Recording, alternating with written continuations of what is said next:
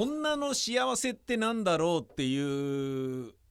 あのまあ命題が一つあったとしてもこの命題そのものがあのジェンダー問題ですよね。女の幸せって別にあの女性だろうが男性だろうがね、えー、それ以外のジェンダーであろうとも幸せに感じることっていうのはあの共通だろうからっていうふうに思うし男の幸せっていう言い方はあまりしないっていうまあ感覚があるから、ね、そこにねなんかこう引っかかりをね、えー、覚えるというのはまあマスメディアに携わっているからっていうことももちろんありますよ。えー、でもそれとは別に自分の中にあの生まれた時代とかね環境とか自分の性格とかによって、えー、刷り込まれていて、えー、しまったあの男尊女卑の、えー、なんだろうな精神みたいなものが僕の中に多分いい年こいてるからっていうまあそれ言い訳にしたくはないですけどあるから感じることなのかもしれないなとは思うんですよね。僕は残りの人生を通じて自分の中にあるそれを完全に駆逐してから死にたいなっていう気持ちがあるんですよ。でそうやって目くじら立てているとあの何かと気になることがあるんですよね。あのまあえー、まあ、僕にはね、えーと、妻がいてせがれがいて娘がいるんですよ。だけどまああの洗濯物入れといてとかは娘に頼むけどせがれにはお風呂の掃除してとかっていう風に自分のね、えー、奥さんが指示しているのを見るとうんそれって決めつけ差別なんじゃねえかって思うんだけどたまにそれ逆にするべきなんじゃねえのって思う部分もあんのよ。なんだけどそれを僕の奥さんに意見するっていうこと自体がすでに亭主関白だから 奥さんの性格の多様性を認めてないってことになるから言わないとかもうなんかさそうなっちゃうとさ何が正解なんだかみたいな感じにはなっちゃうからあの非常にねあの探り探りではあるんですよ。あの幸せっていうものがそもそも相対的なものでしかないと僕は思うんですね。あのまあ黒柳徹子さんであったりアグネス・ちゃんさんであったり、えー、いわゆるユニセフであったり、あのいろんなところがねまあもうそれこそ SDGs ですよね。あの平等の教育平等の、ね、トイレに行けるように生活ができるようにとかね水が食べ物がとかっていう、まあ、あの非常にね SDGs は尊いし、えー、それをみんなで目指すっていうのはいいことだって思うんだけどいわゆるあのなんだろうな富の分配っていうやつでね。先進国とかあの恵まれてるとされている国があの手をね差し伸べるっていう言い方が上から目線で嫌だけどあのそういうね発展途上国を同じレベルまでそこで住んでる人たちを引き上げて差し上げましょうよっていうある意味余計なお世話なんだけど先進国側の一人称として見た時はそうしたいよねっていうことなんですよね。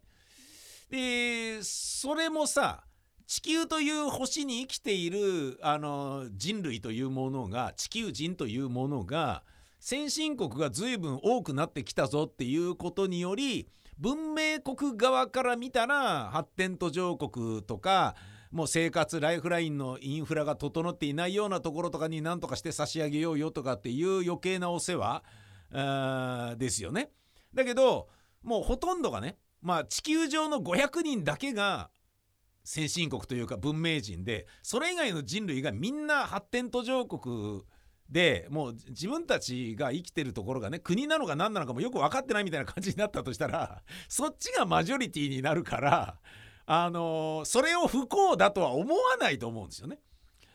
あのこういう美味しい食べ物があるんだよとかこういう面白いゲームがあるんだよっていうのを見せつけることによってこういう便利なトイレというものが先進国にはあるんだよ1個作ってあげるねっつって下手に発展途上国に1個だけ作ってあげることによってあそこはいいなってなっちゃって自分たちはすごい不幸なんだっていうことに気づくわけじゃん。その文明国のあの文明の利器みたいなものを、えー、享受するどころか知識さえなければそれを不幸だとは思ってないと思うんですよね。あなた不幸だよって知らせに行っちゃってるっていうところが今一番良くなくてあのだからこそ SDGs がすごい頑張ろうっていうことだと思うんですよ。でそういうことで言うとねあの食品ロスももったいないなとかって僕はすごい強く思うんだけどでもねここで捨てないからといってそれがね全部まとめて発展途上国のあのなんだろうな食べ残しでも食べていただけるような人たちがいらっしゃるのであればそれで救われる命があるならばって思ったところでもう運ぶ流通の手立てがないからもうどうしようもなかったりするよね。自分たちの中でその食べ物を粗末にしないっていうスピリッツを大切にしていこうっていう気持ちを持つぐらいしかないじゃないですか。ですか。なんかねそのね幸せって相対的なものだよなって思うとなんかねいろいろ考えちゃうんだよね。あなたは不幸ですよあなたは不幸ですよって 言うことによってその人を不幸にしちゃってるけどそれは幸せな側文明人側が見たあのー、上からの目線でしかなくて本人たちはいや別に不幸って思ってないんだけどなみたいなことなんじゃないかなっていう気もちょっとするのね。あの話を戻してその女性というポジションに関して言うとねあの最近ねまああのいろいろ気をつけるべきこととかルッキズムとかねお綺麗ですねっていうのももうやめた方がいいですねとかそういうのはもうもちろんわかるんだけどあこれはもうまさにその通りだなと思ってこの間ねツイッターかなんかで見かけて、え、やっぱいろいろねまだあけぼの前というかあのー、ねもう揉んでる最中なんだろうなこういうことはっていうようなことを理解したのがあのー、社会へ出ると身だしなみとして女性に化粧を強いる風潮が今でもまだ会社やあコミュニティにあるのだとしたならば、えー、ちょっと悪いんだけど化粧してもらっていいですか？っっていうようなこともなくなちゃんと決勝くらいしてこいよみたいなことを未だに言ってるようなクソな上司がいるような現場とか社会がねまだまだたくさんあるのだとするならばそしてできることならしてほしいですっていうような頼む形ででも、えー、頼む側がいてでこじらせたくないししょうがねまあいやしますよっていうふうにすることをやぶさかではないと受け入れてくださる許容量のある女性がたくさんいることによって今のねあの結果変わってねえじゃんっていう状態があるんだとしてもそれを求めるのであるならば高校とか中学とかでお化粧禁止っていうのはおかしいんじゃねえかっていう意見があっていやもうこれその通りだなと思ってさ化粧しちゃダメだって言ってんのに社会に出た瞬間化粧しろっていうのっておかしいでしょっていう。いやこれそうなんだよね。本当にそうなんですよ。子供だからお化粧しなくていいよとかっていやいやいやいやそういうことじゃないだろうと。もう社会に出た瞬間にねあの小綺麗でいいねあの子はとかいやいやいや小綺麗でじゃねえよバカ野郎みたいな。学生の時化粧しちゃダメだって言われてからもう春休み化粧の練習ばっかしてたじゃねえかよこんにゃろうみたいなことになっちゃうっていうことなのね。だからねもう女性っていろいろまだまだ難しいと思うしなんかね周りでね考えなきゃいけないことっていっぱいあるんだなと思ったんですよ。でそんな中で自分があこれも良くないなと思ったのは自分の身の回りに離婚する人がやっぱ増えてきたんですよねやっぱっていうのはすごいいいことだと思うんですよ。あの男に隷属しない生き方というものを、えー、もう自分で生きるぜっていうのはすんげえいいことだと思うのね我慢して好きでもない旦那のパンツ洗ったりしながらさ生きていくっていうことがいやもう子供がねもう一人前になるまでは我慢だなみたいなってことになるともう我慢でいいかみたいなねそういう人がいるわけじゃん。でこう絶対に子供がねあのいい年になったらもう離婚はさせてくださいねっていうことを若いうちにもうあの約束している奥さんとかもいてさ。だけどいざ自分がその年齢になってね子供が社会に出てさあ離婚だっていうタイミングになった時に意外と年取って自分もメンタルちょっと弱くなってるからうんこのままでもいいかなって思ってきましたみたいな感じでああは言ったけどまあ離婚しないでもい、えー、しないままでもいいですか？まあいいけどみたいな感じのなんかね継続みたいなこととかなんかねあのいろいろ見るにつけ話を聞くにつけうんって思うところもあるんだけどまあそれはさておき離婚するということで言うとねあのあの人離婚したんだってかわいそうっていう見方をすること自体がもう違うなっていうふうにあのもう社会常識がならなきゃダメだよなって思ったんですよね。よかったねっていうのもまた違うかもしれないけどさ。離婚したんだよかったねとかって。それもね違うと思うけど。でもね結婚が墓場だぞってね思っている人はよかったねおめでとうっていう風にまあ言うかもしれないよね。で俺も実際にあの女優さんでね離婚された人が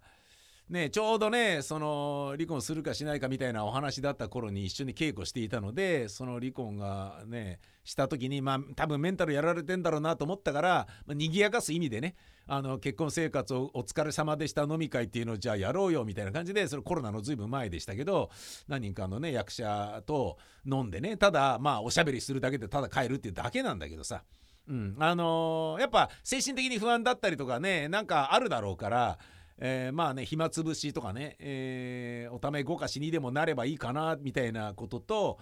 あの、なんかねそういう感じでそういうことやったりしたんだけどだから今となってはそういうのやることも失礼なのかっていう気もするしなんかね難しいなとかねいろいろ思ってきたんですよね。あのシングルマザーでお子ちゃまいるけど離婚したっていう女優さんがいてね若い方なんだけど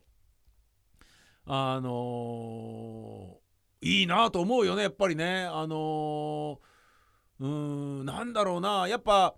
我慢して結婚生活を続けるっていうイメージが昭和の夫婦にはあるからだって嫌なんだもんっていうのはすごいいいんじゃないかなと思うんですよね。でそうやって考えるともうなんだろうな。あの結婚してね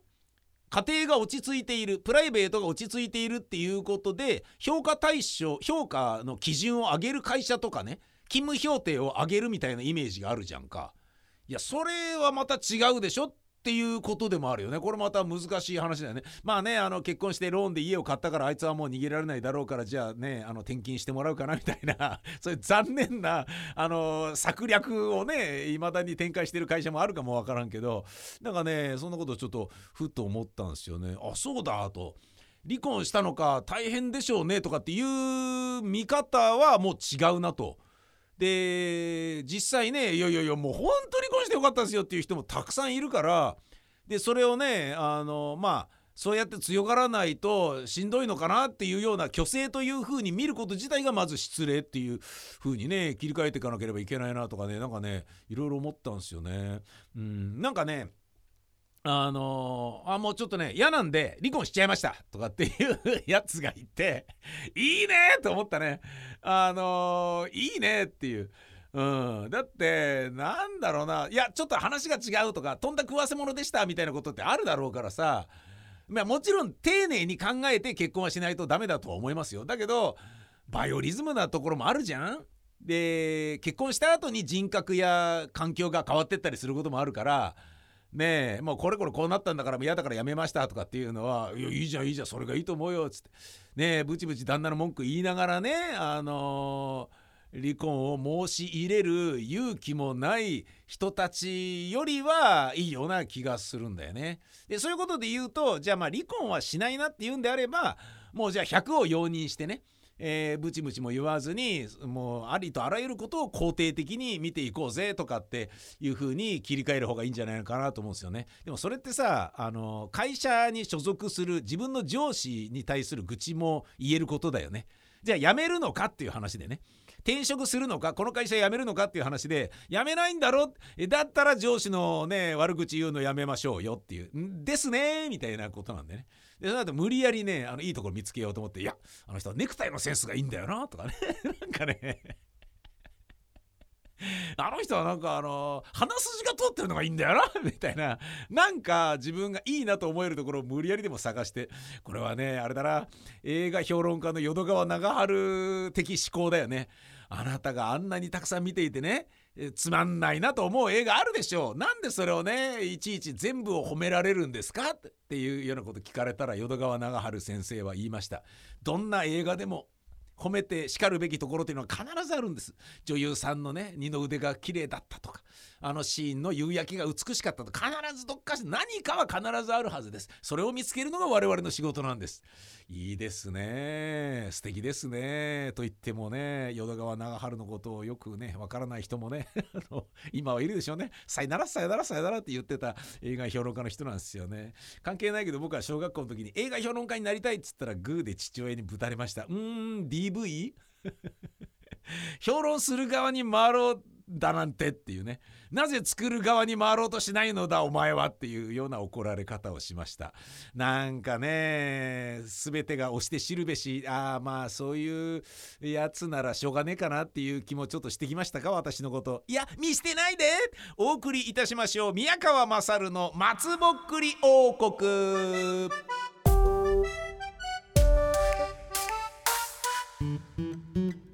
改めまして劇団ビタミン大使 ABC の宮川勝です。この番組は私宮川というダメな中年親父をイケてる中年男に育て上げるためには何をどう頑張ればいいのかそのあたりをみんなで考えていこう。そういう番組です。宮川勝の親父っぽい説教やうんちくはこれまでの部下たちは一様に聞く耳を持ってくれなかったのだが今度の部下はありがたい反応で驚いたり感心したりしてくれるのでとても気持ちいい。ではいよいよクリスマスってのはさで始まるクリスマスうんちくを披露してまたまたいい気分に浸りたい。どういううんちくを言おうか。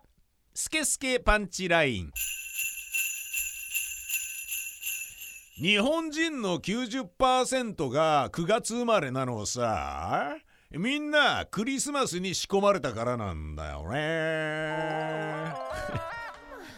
違いますね。90%が9月生まれちょわけわかんないですね。山やんからの作品。クリスマスってのはさオーストラリアだと水着のギャルがサンタの格好をしてチキンを売ってるんだぜクリスマスってのはチキンを食べるけどあれは聖夜にナンパする勇気がない臆病者をからかうために食べるようになったんだぜ。チキンイコール臆病者なんつってね。なおパパからの作品。クリスマスってさその昔に酒に酔った木こりが森にあるもみの木を次々に切り倒しちゃってそれを無駄にしないようにと街中に街中に飾りをつけたのが由来なんだよね。そのほろ酔いのランバージャックがサンタクロースのモデルって言われてるんだよね。いやちょっと違う。全然違いますね。全然違うと思いますね。全然違いますね。ラジオネーム夏目からの作品。クリスマスってのはさ某美容クリニックが割礼で一儲けするために日本に広めたものらしいよ。これはそうかもしれないね。これはそうかもしれないね。いやーなんだかんだねいろんなイベントはねなんかこうね広告代理店が仕掛けてるっぽいようなところあるものね。まあそれで言ったらねクリスマスのサンタクロースがあの赤くてなんとかっていうのもコカ・コーラ社がね作ったイメージでもあるわけで。ねそういうことで言うとね全部いろんなことはビジネスなんだよ。えー、鶴見の海坊主からの作品。本来クリスマスっていうのは各家庭でこじんまりと祝うものなんだよ。それがなぜこんな平和ボケなイベントになったかっつうとねクリスマスのマスに複数形の S がつくと群衆っていう意味になるよね。群衆が時に暴徒化するのはハロウィンなどで見てるだろ。江戸時代に江戸時代にキリシタン狩りが横行したのも暴徒化による幕府転覆を 恐れたからさ。だから全世界共通でキリスト様を平和の象徴に仕立ててお祝いしましょう。楽しみましょう。意識をそっちに向けてるっていうことなんだよね。もっともらしすぎる。ネタですよこれ聞いてる人たち。これ聞いてるキリスト。教の皆さん怒らないでください、えー、一塁ベースからの作品。クリスマスっていうのはさ日本語に訳すと有馬記念って言うんだよね。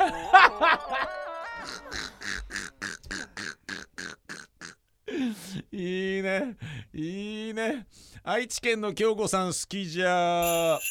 さんからの作品。クリスマスっていうのはさ日本で国民的行事になったのはね月刊ムーで取り上げられたことが始まりなんだよ。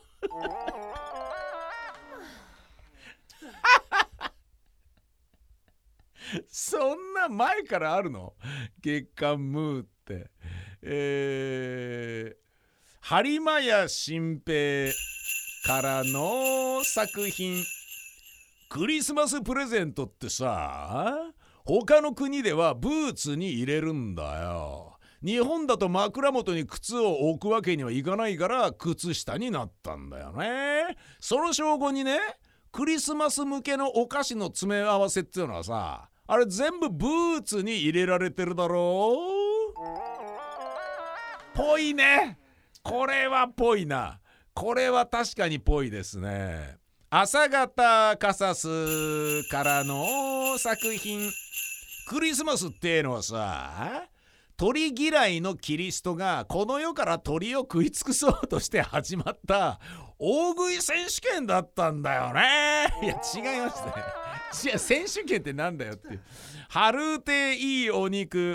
からの作品。いやクリスマスっていうのはさクリス松村が徐々になまった最終形がクリスマスになったって言われてるんだよね。つまりねクリスマスの語源はクリス松村なんだよ。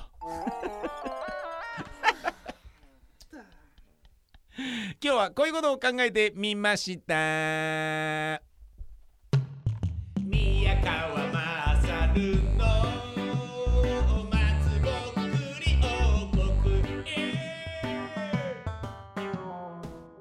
ラジオネームオメガからの作品です。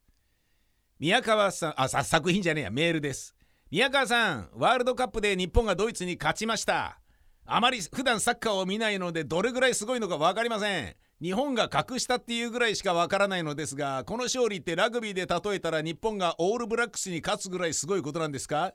なるほど。このオメガさんはまあね、えー、第一戦が終わった時にメールをくれたんでしょうね。うん、まあそうですね日本がドイツにワールドカップで勝つぐらいすごいことですね。小泉 S 次郎的なことを言うならばね。うん。いや、まあそうですよ。うん。もうちょっとびっくりでしたよね。歓喜に震えましたよね。ものすごい大きな声も出しちゃったし。で、ワールドカップっていうと、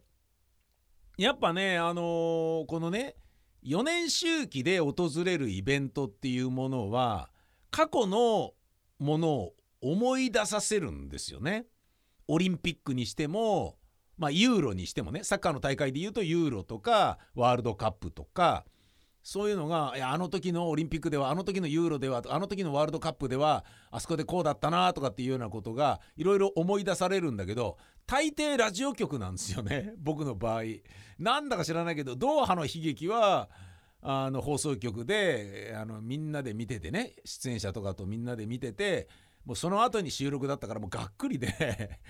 もう全然テンション上がらなくてみたいなのがあってね2010年のスペインが、えー、優勝した時っていうのはあのー、その直後に生放送があったんですよ朝のワイドで。でその時の番組のディレクターがオランダ応援してたんですよねで僕は FC バルセロナ好きだからバルサの選手がいっぱい出ていたスペインを当然のごとく応援してたわけですよ。で決勝がオランダスペインだったんですよね確かね。あのー、もうね微妙な感じでしたよ。ディレクターはオランダ勝てオランダ勝てって思ってるわけじゃないですか。で、ね、俺は俺で、チャビ、イニエスタ行けみたいな感じになってるわけじゃないですか。で、スペイン勝ったんだけど、やったーみたいな感じなんだけど、その場にいる、その放送局のテレビで見てたからね、その場にいるディレクターが、もう意気消沈してるわけですよ。で、その直後に生放送なんですよ。もうね、やったっつって、なんかね、あの、騒ぎづらいんですよね。あの副調整室の方を見るとなんか寂しそうにしているようにしか見えないから そんなようなことをねあの思い出すよね。あの時のワールドカップはあそこにいたなとかね。長野オリンピックの時はそういえば長野からね長野の駅前のコミュニティ FM のところからスタジオを借りてあの生放送飛ばしてたなとかね。でもそれは長野には放送されてないから誰もねサテライトスタジオなのに誰もそこには集まってくれずみたいな。なんかねわけわかんない。ただ場所だけ借りてやってるみたいな感じだったよねとかね。なんかそんなようなこといろいろ思い出したりあのー、しちゃいますよね。うん、まあだそういう意味でもねあのー等間隔でやってるものっていうのは意味があるかもしれないですね。ああこの4年間俺は何も成長してねえなと思うのかもう4年経ったのかね忙あの早いなと思うってことは忙しかったっていうことでよしとしようみたいにね思うのかまあ節目というのはね帰り見るにはいい踊り場と言えるでしょう。えー、何でもかんでもメール募集中です。宮川アットマーク 1260.jp 宮川アットマーク 1260.jp どしどし待っています。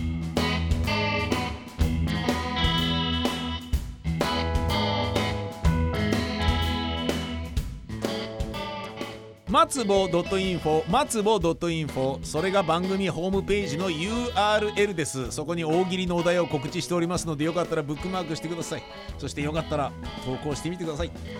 いやもういよいよクリスマスね。そして年末。えー、年末が終わった瞬間に何が来るか知ってます？正月だぜ。早えよ。でも早えよってあの思えるのは幸せっていうことですよね。例えばねこれがね何かの事情でね刑務所に入らなくてはいけなくなったとなると、まあ、早くね月日が経たねえかなみたいに思ってたりするだろうから早えよって思うってことは幸せだと思うことにいたしましょう。お相手は私宮川勝でした。ほんじゃまた来週です。さよなら。